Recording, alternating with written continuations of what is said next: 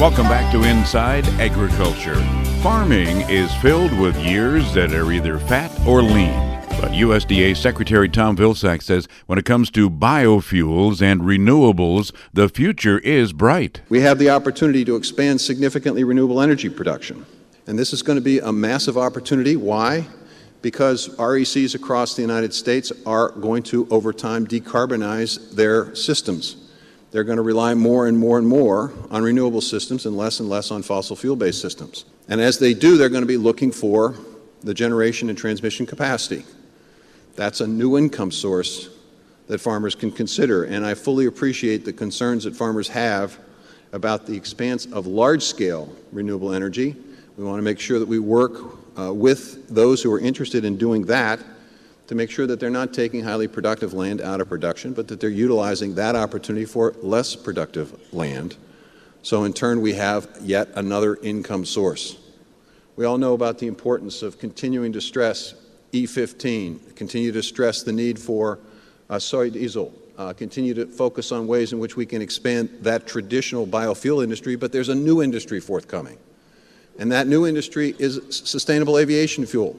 We need a sustainable low carbon fuel.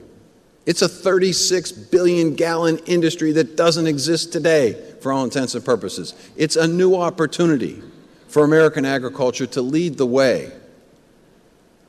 So instead of two or three ways of selling a crop and selling livestock and getting a government payment, you've got an opportunity for a climate smart commodity. You've got an opportunity for an ecosystem service market. You have an opportunity for a bio based product ingredients, you've got an opportunity for biofuels, you've got an opportunity for renewable energy production.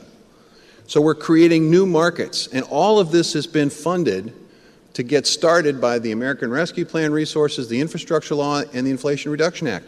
This is a pivotal, historic, transformational moment for American agriculture. It really complements the ability to lower input costs. It complements the notion of trade. It expands significantly the entrepreneurial opportunities for small and mid-sized farming operations. It allows you to go in that dining room around that coffee table with that hot cup of coffee and talk to your sons and daughters and your grandkids about something exciting and incredibly important that's going to allow them to continue to do what you want them to do and what they want to do, which is to farm.